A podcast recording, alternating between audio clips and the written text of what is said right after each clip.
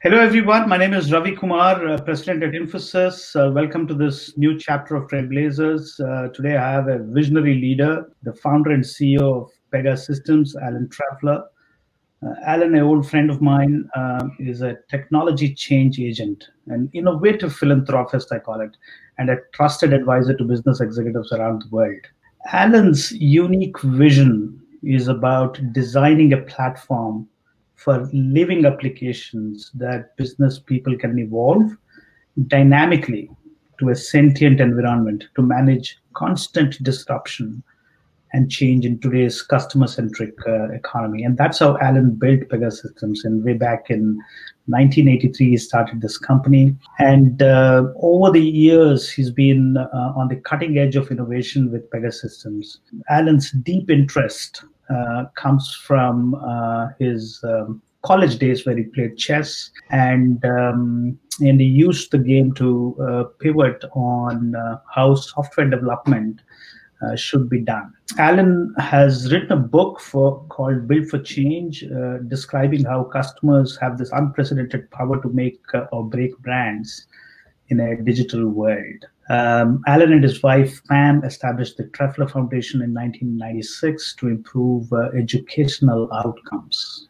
Uh, thank you so much, Alan, for joining in uh, today for this conversation with us. Uh, thank you, Robbie. It's a real pleasure, and uh, we really appreciate our relationship together. It's to see what we've been able to achieve. Thank you, Alan. Thank you for the partnership. Uh, let me first congratulate you uh, for joining this elite group of companies who have crossed a billion dollars of revenues and um, ringing the bell at the NASDAQ uh, this year. What was, well, was, that, what was, that was fun. That, that, was fun. You know, it's uh, you know, it's interesting. It's on one hand, it's just a number. On the other hand, we did really grind it out the you know organic way as opposed to just you know, putting lots of businesses together. And I think we've built a really good culture to be able to work with our clients and our partners and uh, achieve, well, great things going forward too. Alan, you know, you've been a, a technology purist in many ways, and uh, you've stayed away from this massive M&A exercise which goes on in the tech world. And I've asked you this question many times how long? And you've always said, uh, you know, I'm going to stay as long as I can. Uh, tell us a little bit about. Uh, I know the $1 billion is a rare view for you. Tell us a little bit about where Pega is headed for. Well, we're enormously excited because in the last several years, you know, we've really aggressively pushed our pivot to an as a service business ourselves. Our Pega Cloud business, uh, you know, grew greater than 50% for the last couple of years every year. And on top of that, our client cloud, which is where clients themselves can run on the cloud of their choice, um, is, is also growing terrifically. So I, I feel we have a lot to add on that front. In terms of the functionality that's built into our technology, the idea of being model driven, the idea of being at a real sort of no code way of implementing, but doing it in a way that's both simple and sophisticated, I think provides really you know, unique advantages for our customers.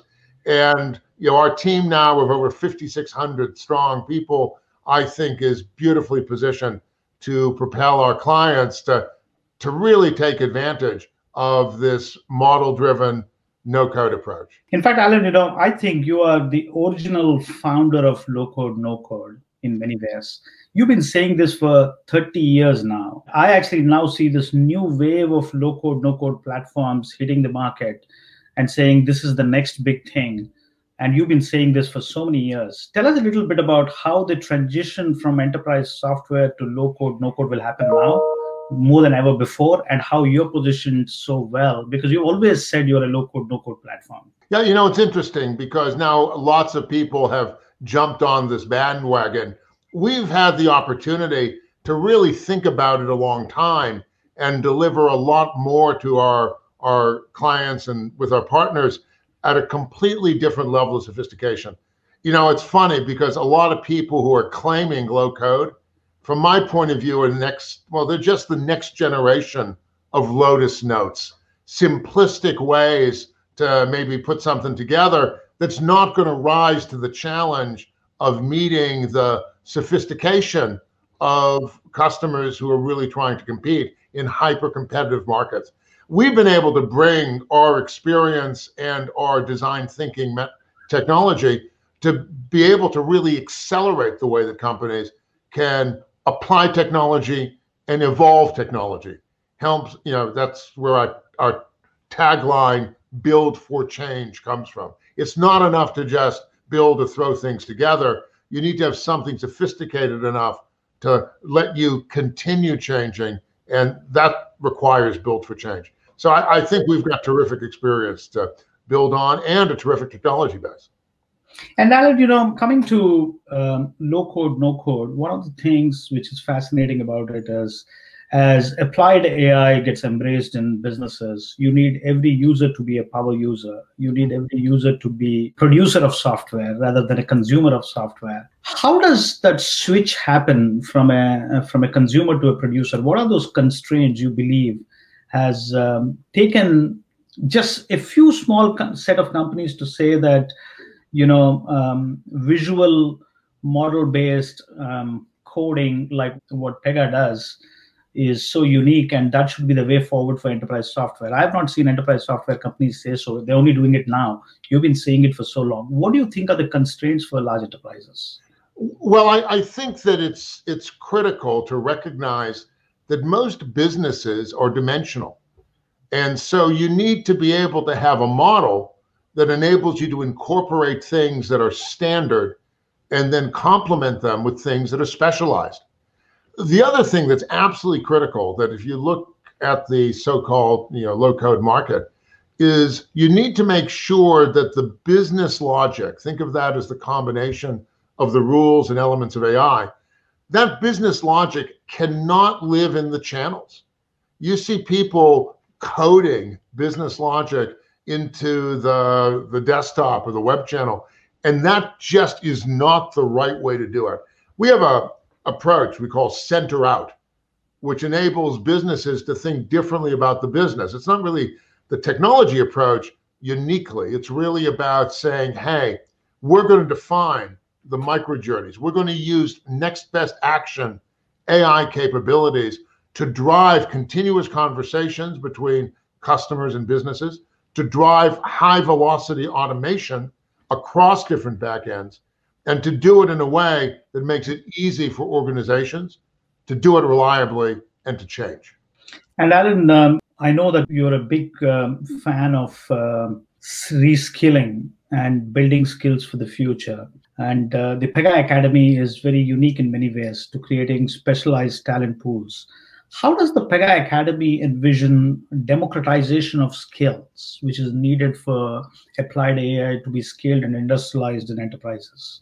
You know, one of the reasons I started Pega was that I thought, and remember, this was in the 80s, that technology was overcomplicated. It was getting people to concentrate not on what was important to their businesses, but on the technical minutia. What I'll tell you in the last 30 years, it's gotten worse you know, the cloud, which we love, is a enormously, well, fragile sometimes and complicated environment that requires an enormous amount of technical expertise. By using a model driven approach and by really having, I think, mastered the idea of building design thinking into our methodology, we're able to, using our Pega Academy, teach people who do not have very deep technical skills how to organize their thinking so that they can define what they want the outcomes to be and how they want them to vary. And then from that, our system literally writes the code. So instead of humans programming, we have business people defining, and then the software can literally drive change. It's, I think, a novel concept. And Alan, you know, that's uh, that's so well said. You know, uh, this is very unique and very novel, I would say.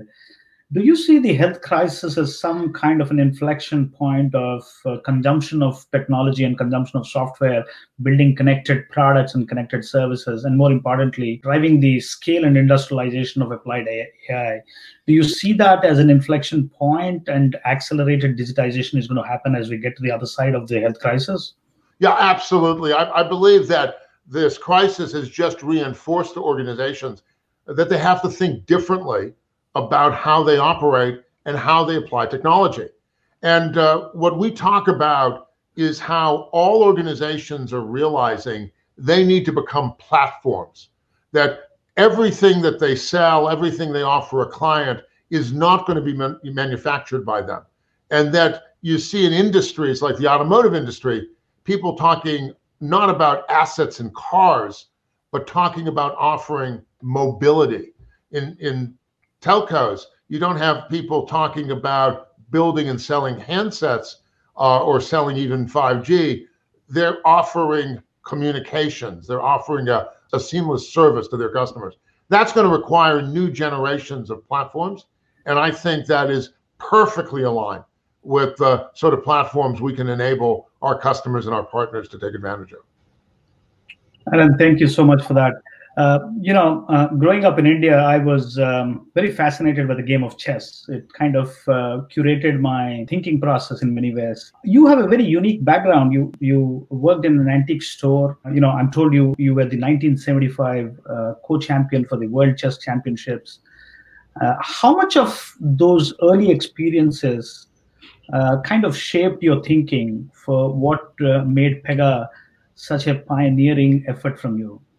Well, look, when I was growing up, I worked with my father in the family business, which is actually a antique and collectible restoration business.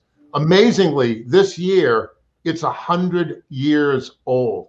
My father came over after World War II, and having survived the war in Europe, established the family business uh, here in the United States. And it, you know, it's a very difficult hands-on business but it taught me a lot about the appreciation of doing things of high quality and also engaging with customers. When I was a sophomore in college and I, you know, tied for first in the World Open, which was a shocking upset to everyone, it actually uh, was my real introduction to computers and teaching computers to play chess, which exposed me to a lot of thinking about how do you model the way that a chess master evaluates positions. You know, today we we do chess computing quite a bit differently, but in that era, we really wanted to try to see how a master thinks, evaluates, and plans. And we built some technology that ran pretty well. But what I love, you know, chess is great as a game, but what I really love is working with customers and working hard with my team to build a great and sustaining business and, and that's something that excites us every day. Thank you, Alan. Thank you for that inspirational story. Uh, thank you so much for for building such a unique uh, software platform for the world to consume, uh, for the enterprises across the world to be uniquely sentient using Pega. Thank you for your partnership, and uh, I look forward to working with you. You're a you're a tech visionary, tech change agent, as I call it and um, you've always been different to everybody else I've actually met in the big tech world. So thank you for being so so different and so unique in, in your own way. Well, thank you, Ravi. We appreciate the partnership. We appreciate you having uh, thousands of trained and certified Pega experts yourself, and uh, we look forward to working with you to do what's best for our joint clients. Thank you very much. Thank you for our discussion today. Thank you so much.